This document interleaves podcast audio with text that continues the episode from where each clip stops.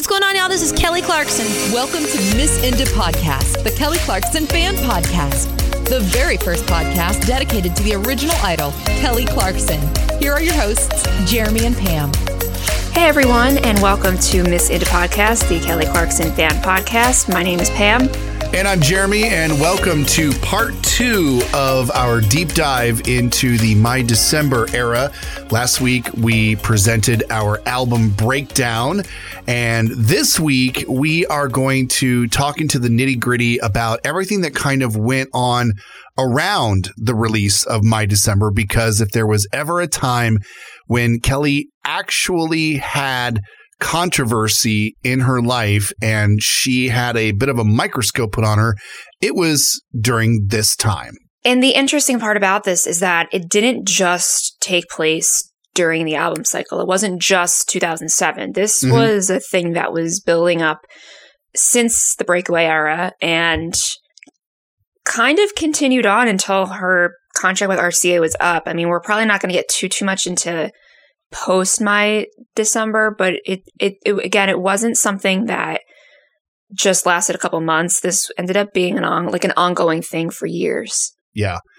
And like Pam said, you know, this this starts a lot earlier than many people would think. Uh, the the album itself, which you know, again, you know, we we broke the album down in the last episode, and we were actually just talking before we started recording. We're like, man, we really hope that people don't think that we were trashing the album and that it's you know not an album that we like because I, I think we have made it clear multiple times throughout the run of the podcast that uh, this is an album that we like, and it's just it's one of those uh, sticks out like a sore thumb kind of albums where it doesn't sound like the rest of her catalog really in any way. And I think that that is one of the reasons why people like it so much.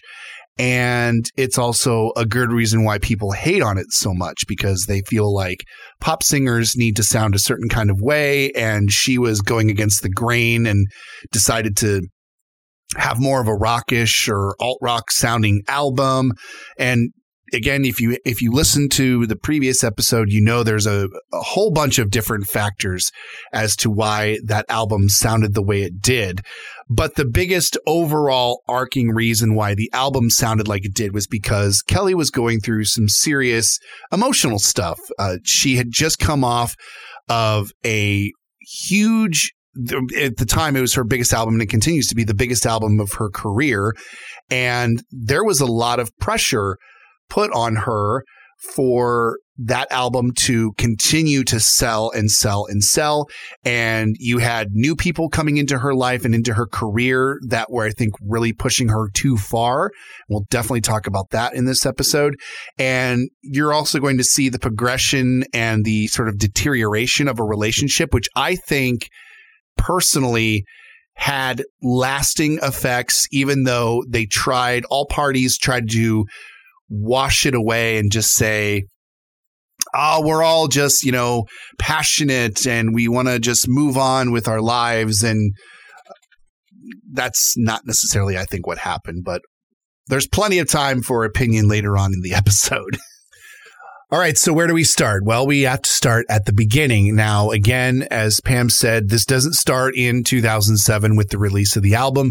The genesis for everything that happens behind the scenes in the My December era dates back to the recording of Breakaway.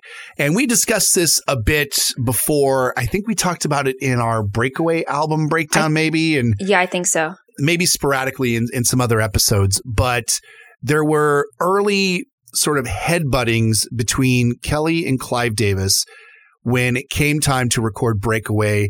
We found that Clive really wanted to try to break Kelly away from the pop sort of genre or the or the American Idol sort of stigma that she was going to be wearing and she even said herself like it's going to be on my grave you know that I was the first idol winner but he was really doing everything he could to get her away from being an idol winner. And he wanted her to be a real pop rock star. And so he goes out and tries to find some of the best and biggest names in producers. He brings in Max Martin and Lukasz Gottwald. They work together with her over in Sweden. They end up coming back with Since You've Been Gone and Behind These Hazel Eyes. This is where we have sort of our first divergence of the stories of what actually goes down. So we have one side of the story, which is Clive Davis's side of the story, saying that Kelly didn't like Since You've Been Gone or Behind These Hazel Eyes, and she fought to keep them off the album. And she was crying about it and all this stuff. And just to kind of give a little bit more context, I'm jumping ahead a little bit, but it, it'll make sense. But Mhm. in 2013, Clive Davis came out with a book Yeah. that I don't know if, I, if I'm kind of jumping ahead, but I think the reason why I'm mentioning this now is because a lot of this, a lot of the pre 2007 stuff was mentioned in the book. hmm And, you know, it's, it's, it's, it goes back and forth because Kelly has one side of the story for their whole Relationship, Relationship, really. yeah. So she has one side of the story, he has another. He has five fact checkers to back him up and he makes sure, you know, he notes this in the book. And I'm like, do you really need that many people if you were there for the the whole thing? But that's a whole other thing, whatever.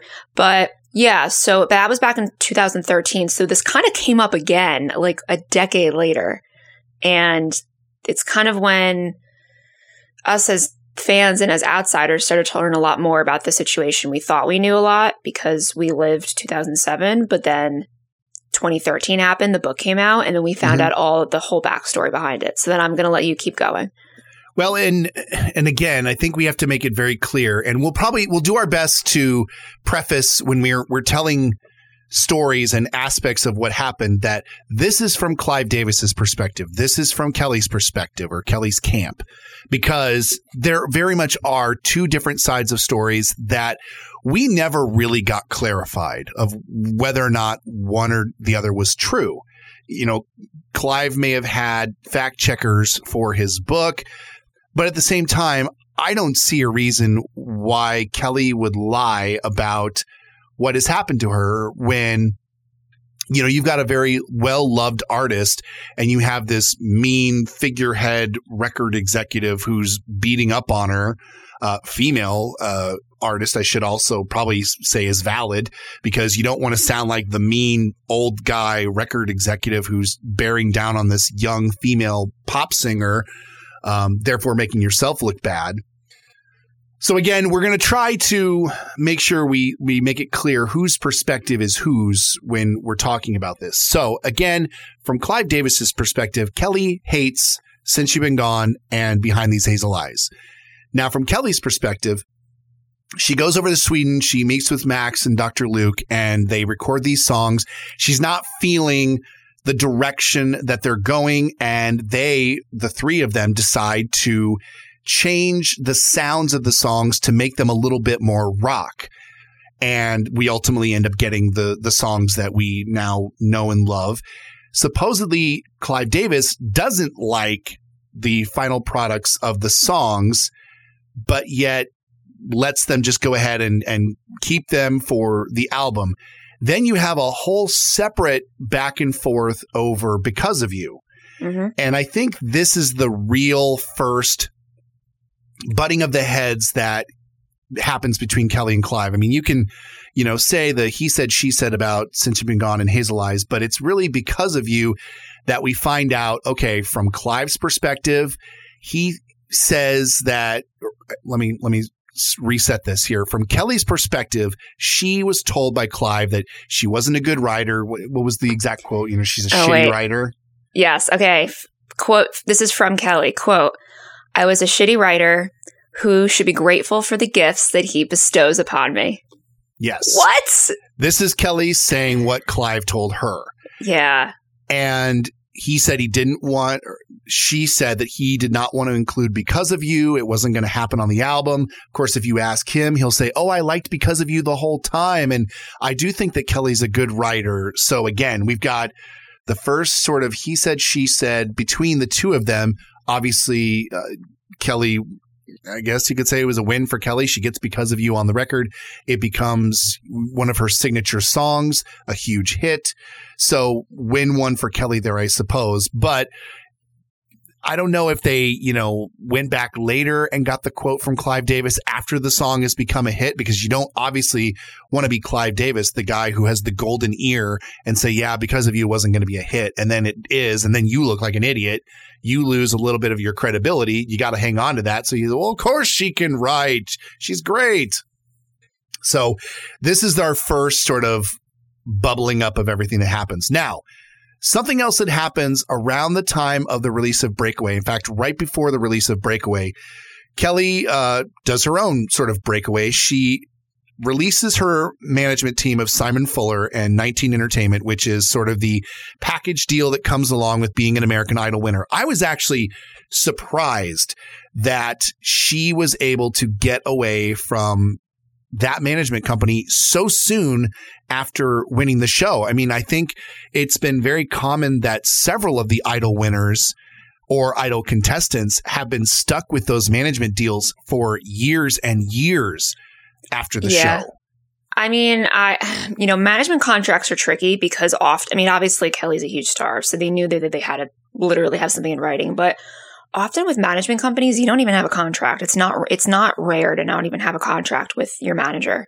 Um, just speaking from experience. Sure. Um, you know, I don't know, especially because she was the first, they may have had it a little lax because they didn't know what the show was going to be. They didn't know if she was going to be the only winner. Like they, I feel like they didn't know. So they may have given her a pretty lax contract. I have mm-hmm. no idea. Maybe it was a two year contract. Maybe she ended up buying them out. I, I, I don't know. Mm-hmm. Um, so I'm kind of not surprised because I feel like, you know, say Carrie Underwood. I don't really know what her situation is. I couldn't tell you who manages her now or how long she was part of 19, 19 Entertainment, mm-hmm. but I feel like her contract probably was pretty different than what Kelly's was just because she was what, like the fourth or fifth winner. Yeah. So I, I don't know. I'm just, it's just speculation, but go ahead. So either way, after Kelly gets rid of Simon Fuller, she brings in Jeff Kwatinetz, who becomes her new manager. And this happens again right before Breakaway comes out. And so the album comes out. It debuts at number two. It's a hit. They have a tour booked and they start going out on the road as of, I think it was like late March of 2005. Uh, they go out on tour. And this is where I think Jeff makes his first big mistake, and that is that as the album continues to put out hit single after hit single, it's not uncommon for artists to do multiple tours to promote an album. I think it is very rare for a pop artist to do multiple tours to promote an album. Now, granted, things are different now in 2021 than they were in the early 2000s, but it was very well, uh, very common for rock acts to go out and go on tour, but they wouldn't do separate tours per se. They would just keep adding legs to tours. You yeah. know, they would, you, you, know, like famously, I think it was either Bon Jovi or Def Leppard, one of the two, and, and probably both of them really.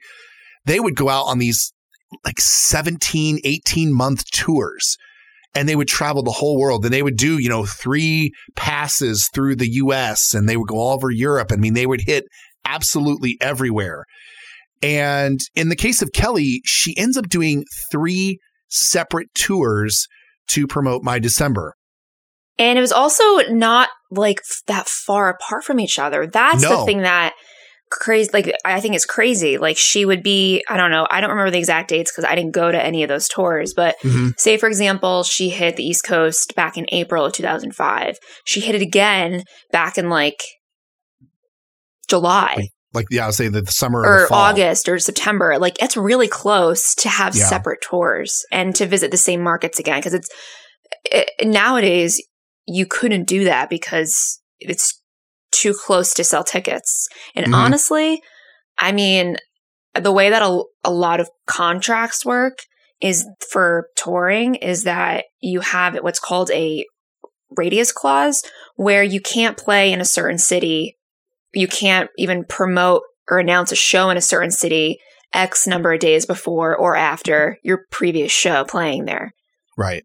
And who knows, that may have not been a thing for her, but it's like she did three legs of a tour within a year and a, a little over a year from each other, which is wild. And I know I saw her in Chicago three times over the course of about 18 months.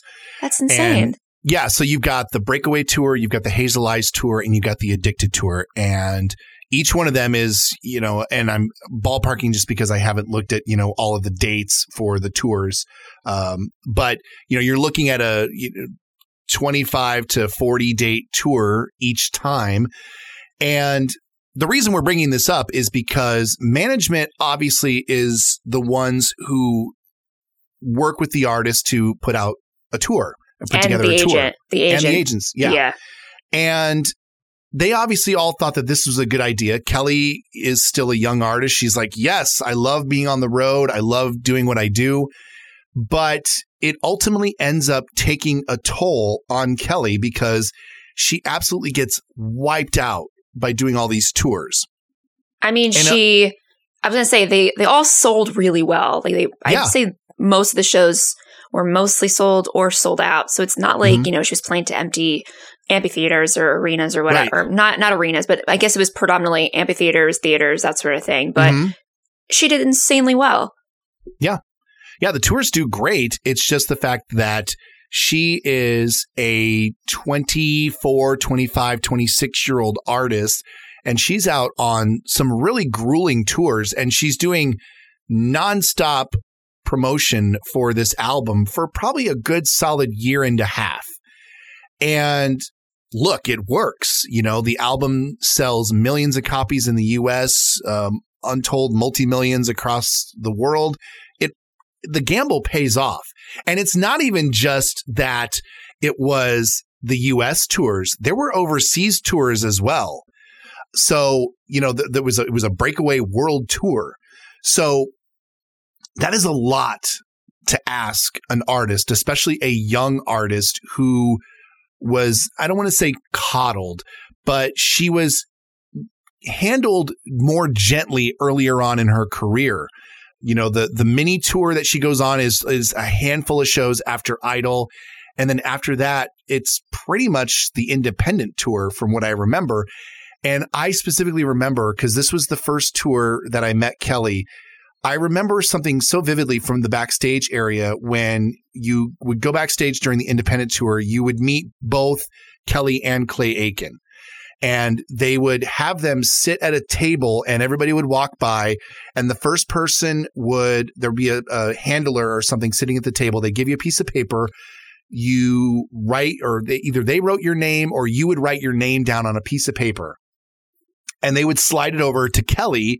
And we were all instructed as fans to not speak to the artists What? because well we were told to not speak to them because they were resting their voices and they ah. didn't Oh. want them to tax their voices because the the meet and greets were after the shows and they obviously you know they want them to stay healthy and they don't want them talking too much and you know losing their voice of course it's Kelly Clarkson we're talking about. So she's she's rambling on to every person who walks by. And I just know the handler sitting to her left is just rolling their eyes. But, you know, they were trying to save them from saying, What's your name? Can you spell that for me? So they wrote our names on a piece of paper, handed it to them. She would look down and she would write, you know, to Jeremy, much love, Kelly Clarkson. And then she would slide that down to Clay. He would write the same thing on whatever you would get signed from him. And it, it made me, it really gave me a perspective that they were really trying to treat them gently because again, both of them are new artists. The independent tour was really kind of Kelly's outside, and I'm not talking about the Idol tour. I mean, I know the American Idol tour was in there as well, but you know, this is Kelly's first tour on her own outside of American Idol. She's with Clay, but you know, this is a big tour. They're trying to protect them. They're trying to watch out for them. That was my first, you know, perspective on how she was being handled by her label and by her management, more so by her management and tour management, because tour management and artist management are two different things. Yeah. So we get to the breakaway tours, and now there's these cattle call meet and greets. You know, there's 30, 30 people from just the fan club alone, not to mention whatever radio and the label are sending backstage. And you have that for every single show. And then you've got the Hazel Eyes tour, which has a whole other, you know, I, I can't remember at what point the the Kelly Clarkson fan club started to constrain their meet and greet sizes it may very well have been starting with the Hazel Eyes tour. I don't, I don't recall off the top of my head. You'll, you're happy to uh, correct no me in, idea. in, in, show. Well, I'm just going to say to uh, to our listeners, you know, if Oh. you remember, feel free to comment uh, on when this happened. But you know, as the shows go on, the meet and greets get smaller and smaller, and I just remember people being so disappointed because they were like, "Now I'm never going to meet her because they only let ten people back." Um, so you have all of the the people that she's having to meet, and those meet and greets can drag on. Uh, I've been in enormous meet and greets. In fact, one of the largest meet and greets I was ever in was actually a Kelly meet and greet. It was at a one-off Christmas show about uh, three, four years ago. She did a show in Atlanta, and the the the radio station that hosted the meet and greet, they did a really bad job of policing the passes to get backstage because all they were were just lanyards that people could put over their neck. And so when people were leaving the meet and greet, they were passing the lanyards Oh, on to other people. And then those people were going and getting in line. I heard they ended up doing like 90 people in this meet and greet Oh which for an artist is enormous. That is a huge meet and greet. And I remember the tour management were getting really upset because they were like, you need to shut this down. Yeah. Uh, but either way, I, I'm digressing a lot here, but um, Kelly gets very taxed on the breakaway Hazel Eyes and Addicted tours to the point where we get to the infamous Irvine show. And Pam, I'll let you pick it up from there. Yeah, and I think we've we've mentioned this multiple times. I think we mentioned it last episode. Um, I know TJ, who we had early on in our podcast about with the My Kelly experience, she was supposed to meet Kelly for the very first time at the Irvine show. Basically, it was in Irvine, California, on the 2006 Addicted tour. And again, Kelly was still doing meet and greets after shows. You know, at some Mhm. point, I think it was Two Worlds, Two Voices. She ended up switching to doing before show meet and greets, but this time she was still doing them after and it was the only time she's ever canceled a meet and greet. Um, and basically, it was she's you know she said it was the the lowest point in her life. She was so run down.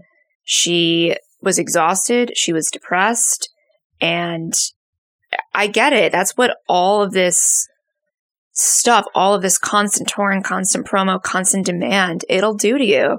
And you're also a very public figure. Like not, you know, if you were even just like a regular everyday person, that kind of demand would have a toll on you. And then put a, you know, put on top of that, like people probably stopping you in the street and just people are always in so demand and pro- probably are always yesing you. And it, it can get exhausting. You probably don't even feel like a real human after a while. That's my guess. Um, so yeah, that she wrote Irvine, the song, that night on the bathroom floor. She locked herself in the bathroom floor of her dressing room backstage. And it was kind of a wake up call. Was she, you know, I guess she finished off the tour. There probably wasn't that much left, all things considered. And that was pretty much the end of the breakaway era, right around then. Yeah, and we don't know the the timeline from her personal life, but we know that it was around this time that she and David Hodges uh, sort of end their relationship. That was earlier, I think. That was before Was Breakaway early? came out. Yeah, because I'm pretty sure what had happened was I think they ended things sometime in 2004. She ended up rewriting Hazel Eyes at the very last second to reflect That's that. right. See, And then she I- dated Graham in 2005. Yeah. See, this is why I don't see. I don't follow a lot of Kelly's like personal life stuff, so I don't know anything about boyfriends and timelines. It's what does that say about me, Jeremy? No, I'm kidding. Hey, look, I I'm just I'm just here for the music. no, you're good. um, so yeah, I mean, there was just a lot of crap as well, you know. But we also know that that David was sort of a a figure that she couldn't I don't know if she couldn't shake him or there were things being said or done in the background because for a guy that she had ended a relationship with at this point 2 years before or a year and a half before he still figures very heavily in the recording of the My December album. Yeah, I mean, listen, if you've been through a really, really crappy breakup, and hers specifically was because I'm pretty sure he proposed to a different woman like right after mm-hmm. he dumped her. You know, I'd be pissed off and really depressed for a while. Not gonna lie. So I get it, but also I think she wrote a lot of the songs um, for the album probably late 2004 and into well into 2005. So she'd been just sitting on these songs for a while and mm-hmm. needed to get him out. And then that's where this new album comes into play. So I don't know if she was still like hung up on him by the by end of 2006. I have no idea. But like if she was, I, I listen. I wouldn't be surprised. I I mean. I've I've I've I've been there. There's no wrong way to go through a breakup. So yeah. everybody, everybody processes them differently. And exactly. There's no, there is no wrong way. We're we're yeah. saying that first and foremost. So yeah, end of uh, 2006, we get into you know uh, the end of the Addicted tour, end of the Breakaway era. Uh, she starts to write more and more heavily for the new album. She's writing with new people like Jimmy Messer. She's writing with Aben. and the songs that ultimately would become My December start to take shape. Now, this is again where Clive Davis comes back into the picture. And he is presented with some of the songs for the record. And again, there is some mention of this in his book, The Soundtrack to My Life. Uh, if you haven't read it, it is actually a very interesting read. I'm not saying that I'm like Team Clive or Team Kelly in any of these arguments because I'm trying to be objective in the whole thing. I think that there is probably truth to both sides of the story. I want to say again with my Kelly Homer hat on that I would tend to believe Kelly more just because I don't see a reason for her to not tell the truth about her life and her career. I mean, this is what she experienced. This is, as they say, this is her truth. And so this is what she felt, what she went through, and everything that she says is valid. And so it's it's sort of hard to say, okay, yeah, Clive Davis is probably more right because he's more experienced and he's the big popular music mogul, so to speak. But Kelly comes to him with some of the songs for My December, and Clive essentially tells Kelly, according to Kelly, that she didn't know how to write a pop song. She didn't know how they needed to sound, despite the fact, and this is Kelly's word, she's saying, never mind the fact that I am essentially in the perfect age for pop songs. I am in the demo for pop music. I'm a, you know, 23, 25 year old woman. How do I know what doesn't make a good pop song? Pop songs are basically directed at me yeah. in general. And so, uh, so they're going back and forth.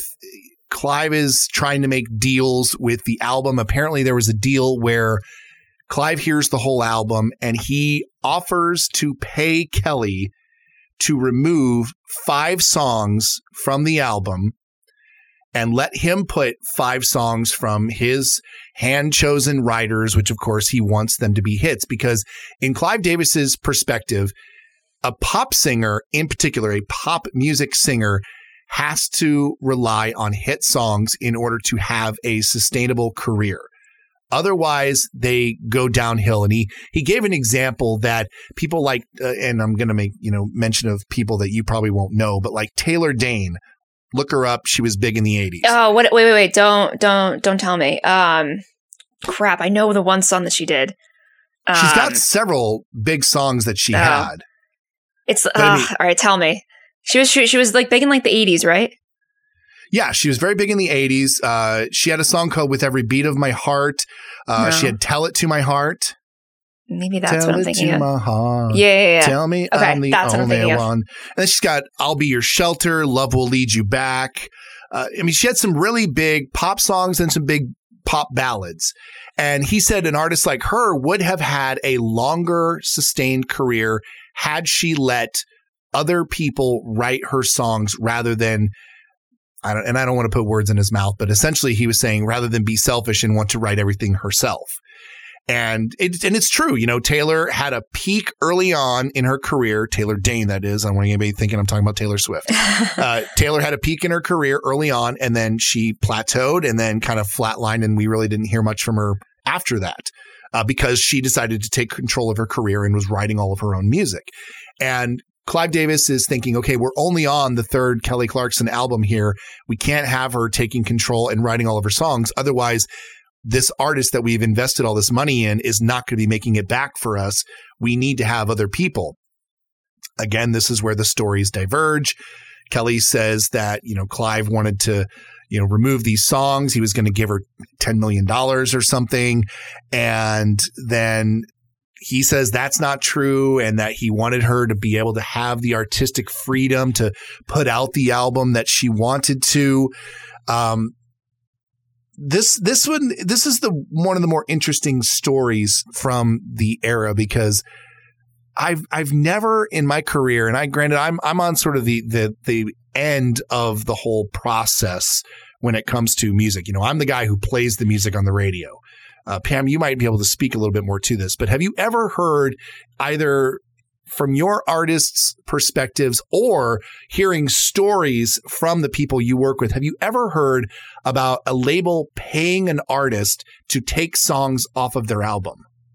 Not from my personal experience. No. Um, mm-hmm. No, I mean maybe. I mean, no. I mean, I've never worked with a. I haven't really worked. I haven't worked with any major label. I'll say that. But oh, yeah. oh, my voice just cracked. Hope you guys enjoyed that. Um, no, but I mean, I've never heard of that before. I mean, I feel like I've heard of, you know, no, yeah, no, I haven't. I'm trying to think of an example. I haven't. No, it's. I'm yeah. not. I'm not saying it's not common. Maybe for bigger labels, it is common. For small indie ones, I haven't heard that before. So yeah, and, and this all came out in an interview in Elle magazine well after the album came out. And it actually came out that one of the songs that Clive wanted to have on the album was a song that ultimately ended up on Lindsay Lohan's album. That's uh, right. And, and, we've talked about this song before. It's called a little. Uh, the the album was a little more personal, and then the song was I think it's called Black Hole. Is that right? That sounds right. Why do I feel like it's something completely different? Maybe you're right. I don't know but yeah, there was there was a song called Black Hole, I think is what it was called, and it was it was on a Lindsay Lohan album, and it was originally intended for Kelly to sing on My December. Oddly enough, an album where we ended up with a song called Hole itself. Uh-huh. Neither here nor there. Uh, but yes, uh, so Kelly gets offered all this money to remove songs, which I think she did the right thing because that really, when you take money to sacrifice your artistic uh, creativity and your your art your art just your artisanship artisanship is she making bagels um she, your artistic uh vision you take money to abandon that that's sort of a a bad look for her so either way that happens that goes down and then we're finding out that you know Kelly has these one things to say about the album. Clive Davis has other things that he's saying about the album. And this is where we sort of start to hear the initial rumblings that this album is not headed in the right direction. I just want to make a little little cliff note. Sure. The Lindsay Lohan song, I again, I don't know what it was called on Lindsay's album, but at least for a while it was called Something I Never Had. Interesting. Okay. Yeah, I just looked it up. Just okay, wanted to great. throw that out there. Yeah.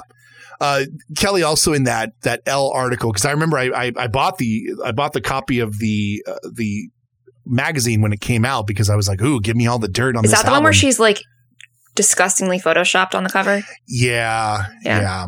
Uh, but she did have a quote in there about being. Uh, she said something to the effect of, "You know, I'm a good singer. Why can't I be a good writer?"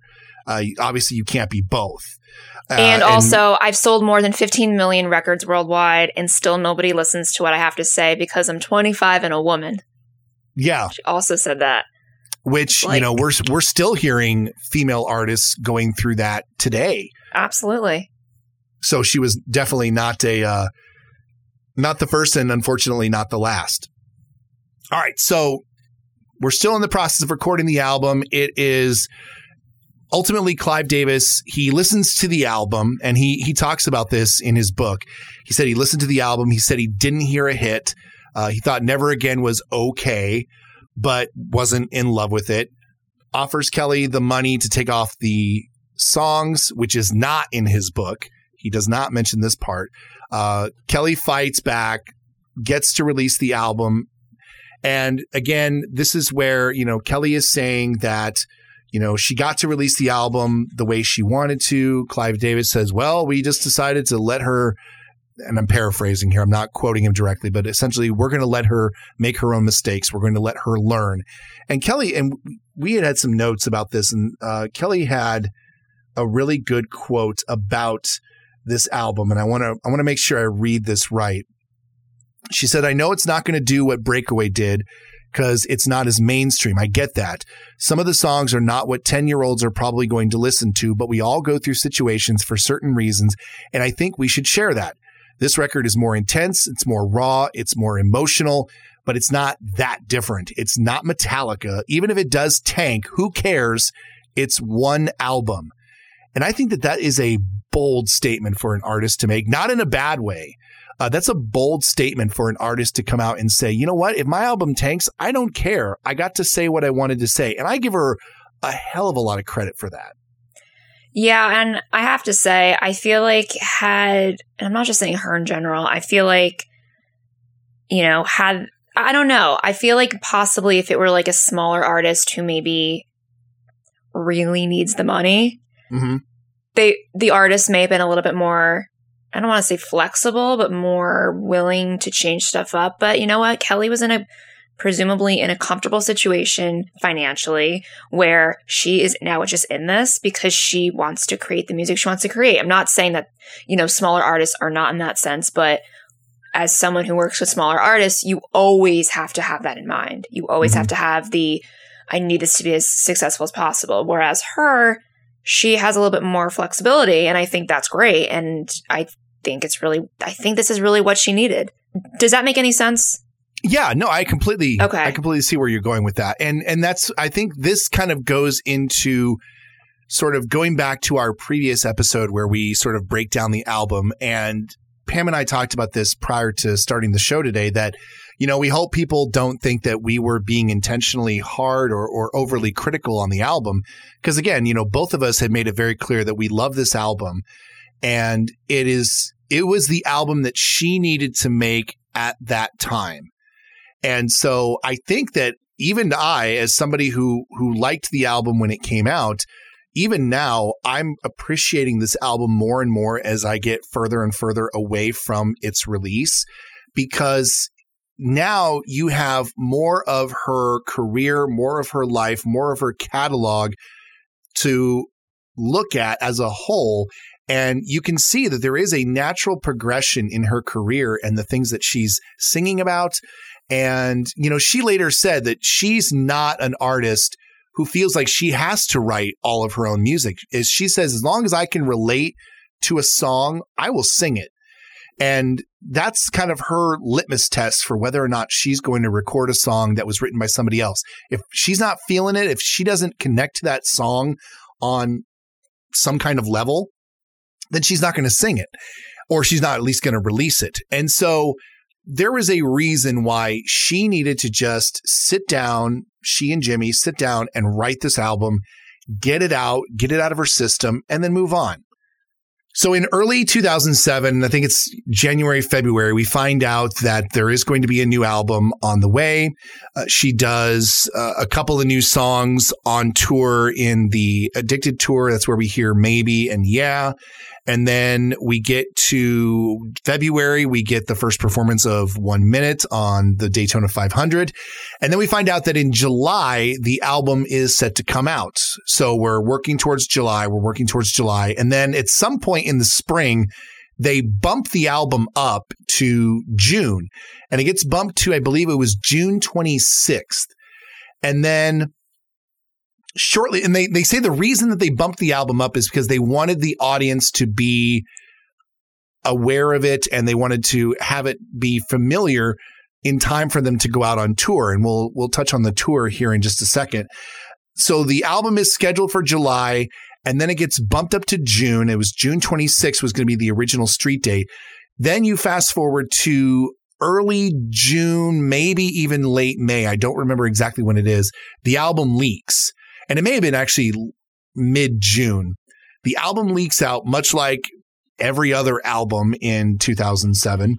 And the album actually gets bumped up again and it gets bumped to June 22nd, which was that Friday. Now, nowadays, Fridays are the music, new music release days and it's pretty common and people are used to it. But back in 2007, we were still getting new albums on Tuesdays. The Friday is so, a pretty recent thing within the, only in the last couple years. Yeah, yeah. The Friday is a is a newer thing because the whole Tuesday release thing was based on an antiquated system, and they just sort of just kept doing it because it was what they always did. Like movie uh, movie releases still come out like on video and whatnot.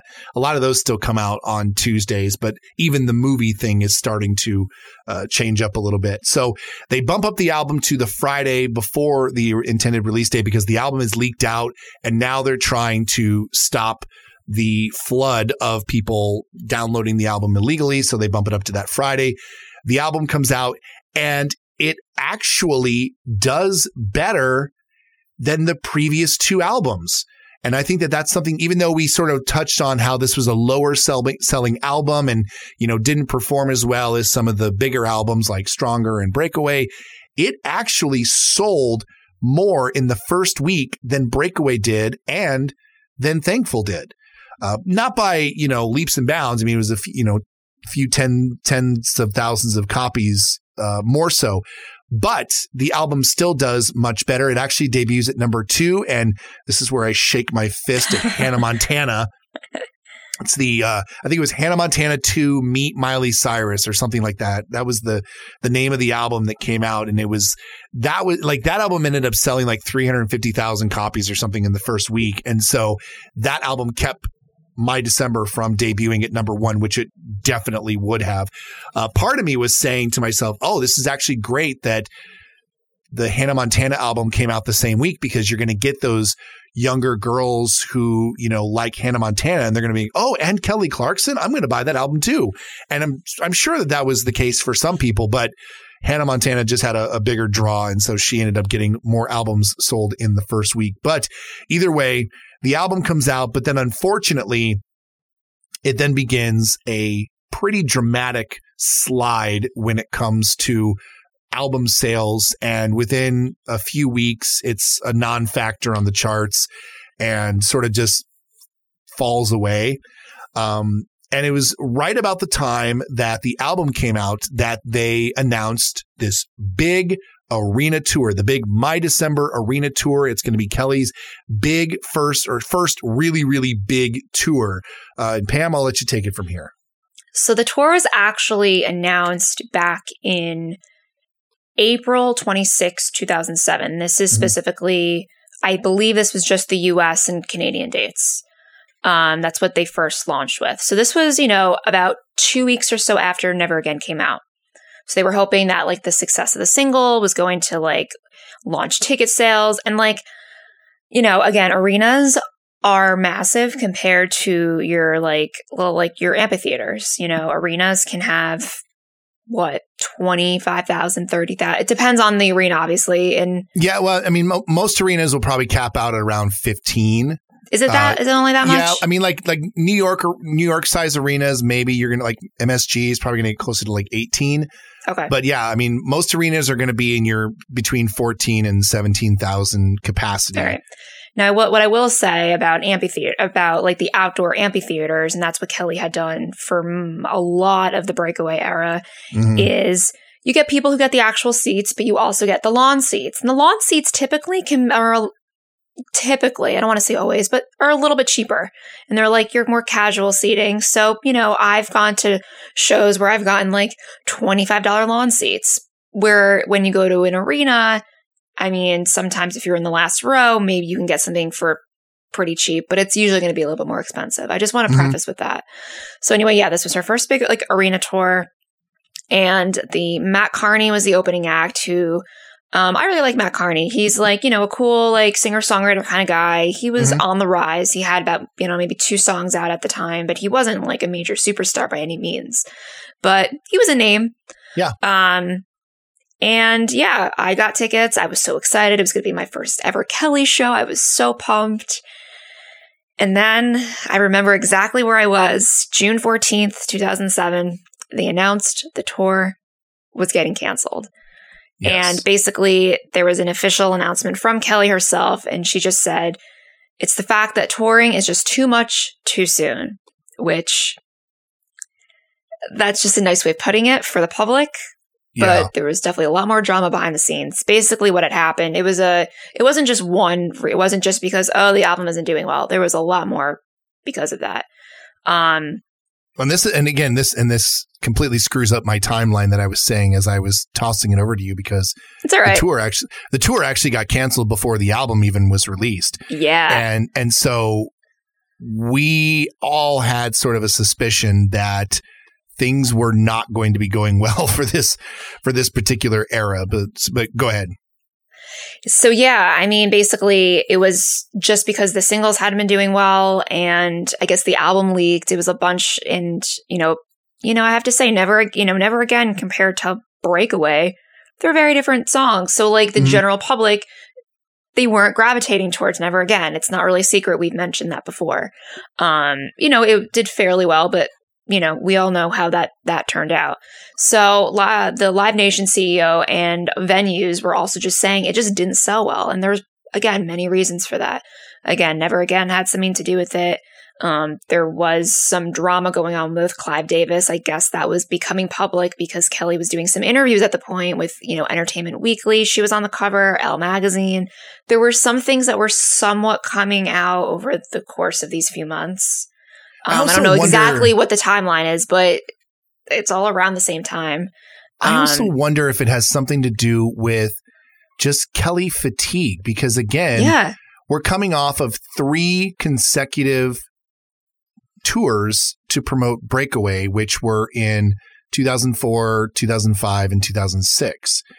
And so by this point, like we had said earlier in the podcast, that she had visited many of these markets three times over the course of the last few years. You know, do people now want to, who have just seen Kelly multiple times over the last few years, now are they going to want to pay arena prices to see her? Plus, you've got a single that isn't lighting the world on fire. She is, she's, I don't want to say she's not relevant on pop radio because at this point, Walk Away has sort of, it's run its course.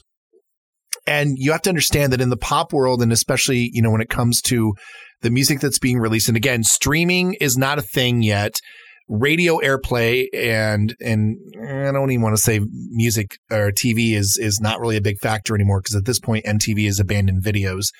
But TRL was off the air at this point. yeah, TRL was gone, and so you've got radio, which is still a big factor in keeping artists relevant. And you know, it it doesn't feel good to be like, oh yeah, Kelly wasn't relevant, but it's music is very much a what have you done for me lately kind of a thing where you know i can name you you know half a dozen artists who are some of the biggest names in the world who are not relevant right now because they don't have any new material out right now like carrie underwood huge artist not really relevant right now because she doesn't have anything out I think she actually just came out with something. Like of course literally, she would of course she would because I'm I pretty sure that. within like the last week or two, but Yeah, I couldn't. of course I, of but I couldn't name said you any. that. I couldn't. I couldn't name you anything from it though. That's my point. Like, okay, so Taylor Swift. Taylor Swift is relevant right now because she's ramping up to the re-release of her Fearless album. Okay, she's relevant. I, want to just look over here at the wall of music and just pick an artist that hopefully has Madonna. not just released. Madonna. Well, yeah, Madonna She's not is relevant not, right now. No, Madonna's not really relevant right now. She she just posted some stuff on Instagram that made a stir, but that doesn't create oh, relevance. Oh, did so, she? Oh, no. yeah, but no new music. But yeah, that's the thing. Madonna, huge artist, not relevant right now because she doesn't have anything on the radio. And so Kelly was under sort of this similar scenario in early 2007 before Never Again came out. And when you are, and I use the, the strongest of the air quotes, when you are not relevant, you are out of sight, out of mind for the, the consumer, for the audience. The And so- general, the general fan, not the general, like yeah, us. not not us, not us. We were we were living and breathing and knee deep in it every day. The average casual fan who's going to drop 150 bucks on Kelly Clarkson tickets, you know, and they're going to sit in the middle of the arena and they're going to be fine with it because that's definitely not any of us. Uh, they are the ones who are they're relying on to go out and buy the record and buy the concert tickets. And when they go on sale, it just doesn't happen. I mean, we we the the Uber fans in radio we call us P1s. We're like the absolute super fans of a radio station. The P1s of Kelly Clarkson go out and we snatch up tickets, but quite honestly, and I don't mean this as in as any sort of a derogatory thing to all of us, there's not enough of us. Okay. No, there's, there's, not. We're all things considered, we're not a massive fan base. All, you, I mean, it's it's yeah. bigger now. Now yeah. we are because the talk show, The Voice, all that yes. stuff. But 2007, hell no. No, it was a very niche audience because it was people who just liked Kelly for her music. Now you're going to have the casual soccer mom who, you know, may only have half a dozen Kelly songs on her iPod that she listens to when she works out, but she likes her talk show and she thinks she's cool on The Voice. So she will definitely go see her in concert. That person wasn't buying a Kelly Clarkson ticket back in 2007. Even if you just transfer her exact age back to 2007, she's not buying a Kelly concert ticket because she doesn't have that mass appeal like she does now. So and you know for for people who are we say you're too close to it you're if you're too into the kelly fan knowledge like you're on the express every day and you're which is probably most of the people listening to this podcast exactly. let's be honest yeah i mean i'm, I'm kind of talking exactly to you guys we were the ones who bought up the tickets, but there's just not enough of us. It may sound like, oh man, like everybody's going to be buying tickets. It's going to be great. They're all going to sell out. Yeah, you're probably going to be lucky to get a couple hundred people in in each city, if that.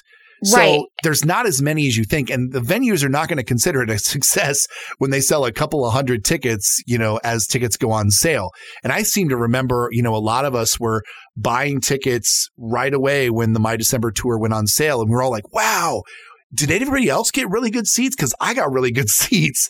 And that when when I started to hear people say how good of seats they were getting when the tickets went on sale, I was like, that's not good.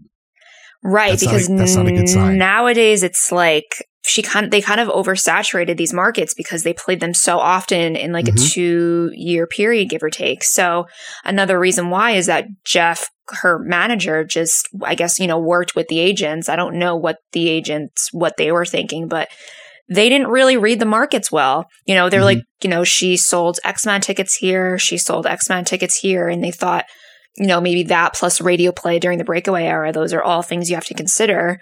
Um, they're like, great, we're gonna we're, we're gonna estimate that she's gonna sell X amount of tickets on um, the pre-sale, X amount on on sale day, and then we're gonna sell out or whatever.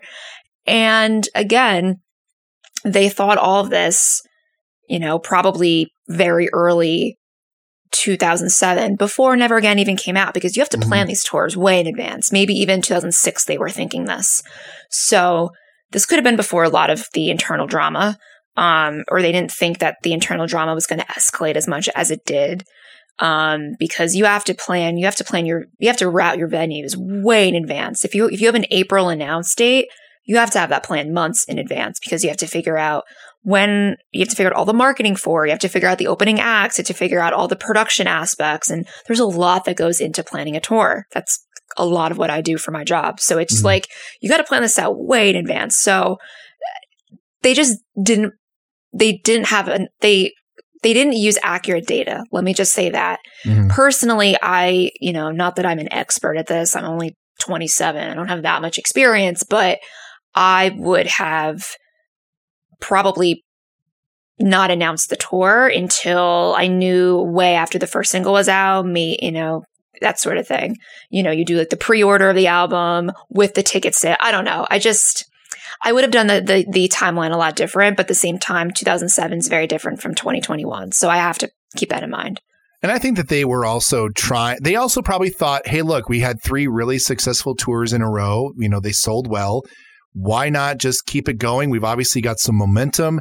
Exactly. But but I think it was unfortunately it was the the failure of the first single that killed the momentum of the tour. And I I personally would have probably waited until well after even the album cycle was sort of over. Um, if I mean honestly, I probably would say, look, if the album isn't successful, let's not wrap ourselves up in this my December tour sort of blanket. Let's let the album work its way through. Okay, so the album doesn't do all that well. Let's build up demand. Let's keep her off the road for a while and then come out with an amphitheater theater tour. Well, here's the thing though. You have to do a tour for an album. You have to. Oh, I know. I know. It's yeah. it's the whole reason it's the whole reason why, you know, they want albums to sell is so that they yeah. can so they but I just think that promote I think timeline timeline wise they totally messed up. That's the thing. I was just but, looking at oh, looking oh, at my uh, my tickets that I still have for the My December tour uh, that that never happened. And as I was saying, remember how I was saying how you know we were a little leery because everybody that we knew was getting really good tickets. So again, I'm a guy who is uh, 350 miles away from Chicago, and I bought tickets for a Chicago show and a Kansas City show. The Chicago show, I have second row seats in an arena. For, that's insane. For uh, for the Allstate Arena in uh, what is that? Um, and that's it's in it's in a suburb. Is that it's Rosemont? I don't know. Rosemont, yes. I love how and I then, know this, and I'm not even from the Midwest. Right. I stayed at a I stayed at a hotel in Rosemont once. Yeah. That's my knowledge of Rosemont. But these were not GA shows. Keep that in mind. These were not like the Meaning of Life tour I don't think they were. I think these were actual seats, right? Yeah, yeah. And I, I, so I got second row for Chicago, and then I've got these Kansas City tickets, which I had uh, eighth row.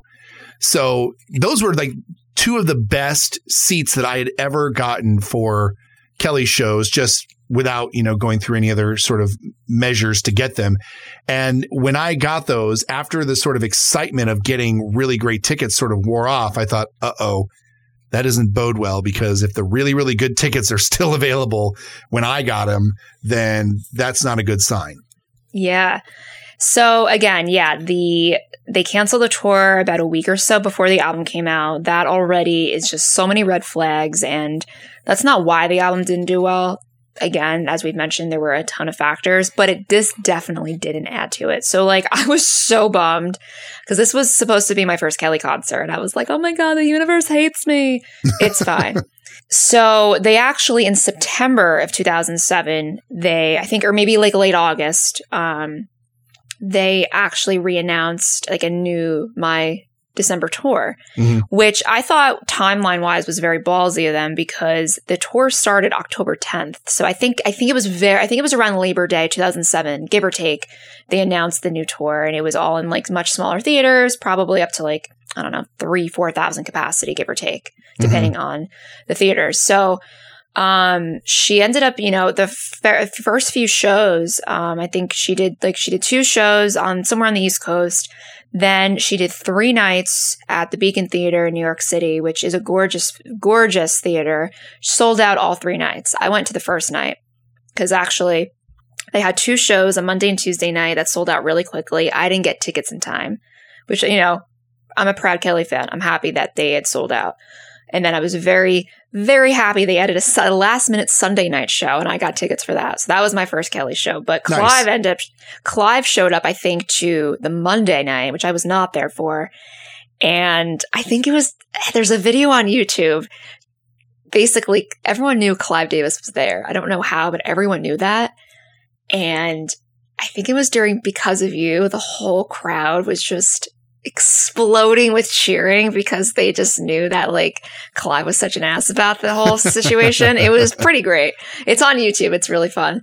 But yeah, she sold out a, a, number of the shows. Again, the three New York shows. She sold out Philly, Chicago, um, Toronto, Minneapolis. That's a good sign. I mean, yes, yeah. they're much smaller shows, but it's always good when you, you know, it's always better to sell out a small show and have to add more of them than having a 50% sold bigger venue it's always better. It looks better. You feel better as the artist. Um, and she had Jon um, McLaughlin who had opened, who kind of like Mat Kearney was a small act. He had like one fairly big-ish song, um, ironically called "Beautiful Disaster." Yep. And yeah, it was good. I mean, I don't think him or Mat Kearney would have sold a ton of tickets. I don't think they were that's that was really the purpose of them being there, but they were, you know, a nice addition. And she did some European tours and an Australian tour. similar venue size, and it did really well. So eh, it worked out in a sense. Yeah, in a yeah, and I think that ultimately that was I I appreciated that tour I think more than whatever the arena tour would have been and she ultimately did go on to play arenas and that's sort of what her mo is now and that's great uh, but I, I I I really, really was happy to go to that tour because there was just something about going to the the tour that replaces a tour that gets canceled.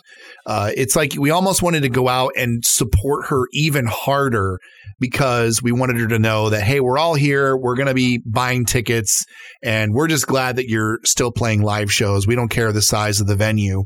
Uh, it's more important just that we see you and see you perform live. Yep. Now uh, we we have to go back and and sort of close the book on one of the characters in this story, and that is Jeff Kwatinetz. Uh, Jeff, kind of one of the last things that Jeff does with Kelly is uh, he gets to oversee the cancellation of the My December tour, which happens, as we've said, a couple weeks before the album is released. And right about the time that the tour is canceled, Jeff is fired. And his tenure sort of spans the the touring of Breakaway and the lead up to My December. Now Jeff gets an executive producer credit on the album like we had said. Again, that might have been a deal that was struck behind the scenes with him and Kelly as part of his management package. You know, he could have been like, okay, and as part of my deal, I get EP credits on all of your albums, yada, yada. It has nothing to do with what he may or may not have been doing behind the scenes to actually help create the album. Um, there was word from people that he had really tried to overly control her career, uh, kind of puppet master it, if you will. Every single thing she did, every move she made, you know, and and he ultimately artist management and tour management get together, and they're the ones who sort of plot out the roadmap for tours. Pam, am I am I correct in in that? Uh, not really, actually. Um, okay. So, just from my experience, it's typically a man- management and the agent that will the agent. I always map forget about the everything out. No, it's okay. Tour management typically once the tour is booked and like ready, like it's it's out there. The tour manager is the one who is kind of the, um, I guess, middleman between the artist and management and the venue. So they're the ones who kind of will talk to the venue directly about scheduling and catering and logistics and things Mhm. like that. And they'll communicate between the venue and the artist slash the management, Okay. if that makes any sense. So the, the tour manager comes into play once the tour is booked. Right. And so the the word was is that Kwatinetz really wanted Kelly to tour arenas. He was the one who pushed her towards, you know, sort of the next step in her career. And it's like, look, if you can play these big amphitheaters, you can play arenas. And so he pushes the arenas. And I guess he was also really wrapped up in the RCA sort of drama with Clive Davis that it was getting more focus from him than it really probably should have. So ultimately, I think it's it's those factors, and you know, considering how burnt out Kelly was at the end, and the reason why we bring him up uh, during the breakaway era is because you know he was sort of the one who was signing on, I think, to continue these tours, and probably I think breakaway. Look, I think the album definitely deserved a second tour. I think the third was probably a little too much. And I, think that that was probably at Jeff's urging and, and pressing because the album was still selling well. And I think that Kelly just sort of got a good snapshot over the course of a year, year and a half of what her life was going to be like being managed by him and saw sort of the, you know, the writing on the wall that this is not the person that I want leading the charge. Now, obviously, during some of these moments, uh, she has some really, really big moments in her life. You know, she wins her first Grammys. And, you know, we all remember her tearfully thanking Jeff and calling him, you know, a, a great manager uh, on stage at the Grammys. So obviously, you know, he was there for some good moments for her and he did bring some quality to her life and to her career. But I think ultimately there was just a lot of mismanagement going on and he wasn't focused on the right things. And I think he wasn't, he wasn't, I think, treating Kelly like a person. He was treating her more like a commodity. And you just can't do that, especially with what is still at this point a very young artist who is getting her bearings in the music industry. And it ultimately just it, it, did not work out in the end. So Jeff is let go, and this is where we enter in Narvel Blackstock and uh, Starstruck as her management, which we all know is now in its own situation ending yeah. very poorly. Yeah, I mean, but yeah, Starstruck, she was with them for 13 years, give mm-hmm. or take, which is a pretty long time to be with with with the management company. So, I mean, yeah. you know, we don't know at the moment what's going on with that. I mean, presumably they're not you know, doing things in her best interest, like finding seeking new opportunities for her. That's that's what I would assume. But we don't know what's going on. But yeah, it's uh I mean, I think ultimately it was really good for her because you know, after that this era, which was a pretty short-lived era, she ended up doing a lot with Reba, you know, the Two Worlds, mm-hmm. Two Voices tour. She did two legs of that and then I think that was a good was, palate cleanser, by the way, from I think it was the My December tour. I think it was good to have somebody that she really cared about in Reba and is uh, it was a mentor to her to kind of help her kind of okay, you know, you fell a little bit during this album cycle. Let me pick you up. Let's go out on tour. Let's reignite your love for what you do. And let's just go out and have some fun. No pressure. You know, Reba can sell tickets just on her name alone, but then you get the two of them together and it's a heck of a deal. They do the Crossroads, which was huge. So I think that was a really, really good, and again, I'll use my phrase, the palate cleanser from between the My December and All I Ever Wanted eras. And this is like kind of random, but like 2008, which is when the Two Worlds, Two Voices, the two different, the two different legs happened. Like it was a really bad time in our economy. It was yeah. really bad. And I mean, again, Reba is massive. And I think, you know, obviously Kelly didn't use her because the two of them are like BFFs and everything. But I think the fact that Kelly and Reba, like that Reba took Kelly under her wing and they were able to kind of promote each other mm-hmm. during a really bad time for touring. And they still sold out probably most of the shows. That says a lot. Yeah. It says a lot, but, but they yeah, also I, they also were smarter and they didn't try to go out and you know do all arenas and everything. I mean, they did they were smart with how they booked those shows, and they did very secondary markets. Like yep. they did nothing in the New York City area. Mm-hmm. They did. I had to go see her in like Bridgeport, Bridgeport, Connecticut, which is not. I mean, it's not far, but it's it is not a New York City market. Sure. So like they definitely hit up the smaller um, markets where people don't normally tour. Mm-hmm. So people don't normally see these artists. So it was kind of smart. So and again, I mean, I don't know generally because I know I don't really know where she went on the West Coast or Midwest, but like at least on the East Coast, like they really hit up markets that Kelly hadn't been to in years and maybe ever. I don't know. So yeah, I thought it was smart. Yeah, let's see. I, I saw I saw the Two Worlds, Two Voices in Moline, Illinois. Okay, so that's you know that's not Chicago. I mean, it's it's about a two ish, two and a half hour drive from Chicago. But again, it's it's not Chicago. The other place that I saw her was Rockford, Illinois. So is that Mo- anywhere near Chicago? Yeah, I mean Rockford is about as it's about far enough out of Chicago that you can't consider it a suburb, but it's not terribly far from Chicago. But you're right you know, Rockford, Moline, not big markets for tours, definitely secondary markets. But in those areas where you're going to get sort of the, oh, how do I put this in a way? Uh, the outlying rural areas that are going to clamor to see a Reba in concert, yeah, those shows are definitely going to do very well. Absolutely. And then, like, even if you're a huge country fan and don't really pay attention a ton to pop music, like, you've likely heard of Kelly Clarkson and might know a song or two of hers. So mm-hmm. you're like, cool, that's that's kind of an interesting show. Like, let's go. Let's like us. And this was the very first time I believe that Kelly, which she's now done a couple of times on a few tours, this is the first example we have of Kelly doing the Thursday, Friday, Saturday format for a for a tour. Mm-hmm. Which is which she did on Meaning of Life, I believe. Very smart because you know, going to a concert on a Monday night sucks. Thursday you can get away with because it's the end of the week, and obviously Friday and Saturday nights are ideal. Mhm. So very smart. I don't know if that was Reba's team who introduced that idea to Kelly. I don't know, but props, major props. All right, so to sort of encapsulate this whole era, um, you know, the the My December era was a really messy time for Kelly. You know, she is trying to spread her wings as a songwriter. She has a lot on her heart, a lot on her mind that she knows no better way to get out of her than by putting paper to or pen to paper and writing songs. And it ultimately comes out with the album that she needed to get off of her chest.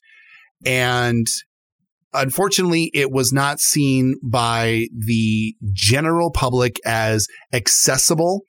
It was not the, the Kelly Clarkson that we had all just been accustomed to from Thankful and to Breakaway. And we'll talk about this once we start going more forward and talking about the All I Ever Wanted era. But and we're and you'll hear at least me using the term overcorrection. There's a huge swing back to pop music for the All I Ever Wanted album. But I think you know at the end of the day, this is an album, and I'll even throw the era sort of into it as a whole. This is an album that the fans really, really love. And I honestly, and I'm and I'm I'm going to say this, and it's going to sound like I'm dissing it or that you know that I don't love the album, but it's an album that fans really, really love, and I haven't quite been able to figure out why. And I know that Hmm. sounds bad, but hear me out. I think that this album has some of the most unique material that she has recorded, and I do think it has a lot to do with the fact that she was the writing force behind the album. I've said my piece about the production of the album. That is separate from the songs and the lyrical content themselves. I thought that the songs and the lyrics were really good. I just thought that they were mishandled on the production end, on the other side of the booth, so to speak, in the studio. I thought that that could have been much, much better, but the material is there. It's really, really solid. And I think that it was, it was a great way for her fans, and again, I'm talking to you guys, you know, the real hardcore fans. It was a really great way to see into who she really was as a person. I mean, this is probably actually her most personal album that she's ever released. And Yeah, I was, I was going to say, I think the reason why people gravitate the most, like, they gravitate towards it so much is because it's by far her most honest album. And the fact that she did write on every single track, which we have not seen since.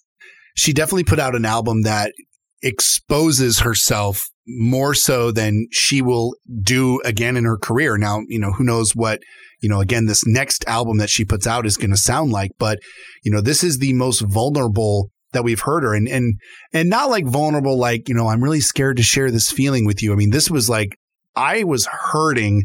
Here's how I felt. And that was in multiple songs. Uh, so it is obviously one of the most unique albums in her entire catalog. And I, I've, I've, I would love to talk to individual fans and just say, tell me why you love this album so much, or why do you like this album like you do? Because I know that it's going to have different meanings for different people. You know, some people are going to be like, I just like how it sounds. There's going to be some people that say, I relate to what she's saying. And there's going to be others that say, I just love to see this side of her. So there, there is no wrong answer as to why you may or may not like this album or, or love the album. Um, and I think that's what's so fascinating about it. Yeah, absolutely. So let us know what you think. You know where to find us. Uh, Twitter, Instagram, Facebook at Missin Podcast. And uh, you can always email us, missinpodcast at gmail.com. Um, I think that wraps up part two. Oh my gosh, I hope so. I don't know what a else lot of there is. research went into this. I don't know what else there is to say about this album. Um, you know, I in in researching for these two episodes, I really did enjoy going back and re-listening to the album, uh, knowing again, you know, being 13, 14 years removed from the record, it's nice to know that she's in a better place now. And I would be really interested to hear her go back and listen to this album and just talk about what she was feeling when she wrote these songs and how does she feel today hearing those songs? Like I know on Spotify they have these really cool things where, which I think she did it for Stronger, where you can do like a commentary, like a track by track sort of thing. Mm-hmm. And I would love to hear this, like for the older albums to Oh, go man. back and do like a play by play. That would be very interesting to hear Yes. a 2021 perspective on early 2000 stuff. So thank you very much, everybody, for coming along on this journey with us through the My December album. Uh, make sure, like Pam said, that you uh, subscribe and rate. Put in your uh, comments uh, and definitely leave us a review on iTunes so more and more people can get uh, exposed to the podcast. We're back again next week with an all new episode. Until then, take care and we'll see you next time.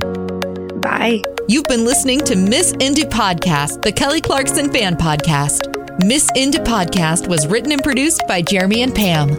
Remember to subscribe on your favorite podcast platform so you'll be the first to know when a new podcast is posted. Continue the conversation by following the podcast on Facebook, Instagram, and Twitter at Miss Indie Podcast. Send us your questions and comments to missindiepodcast at gmail.com.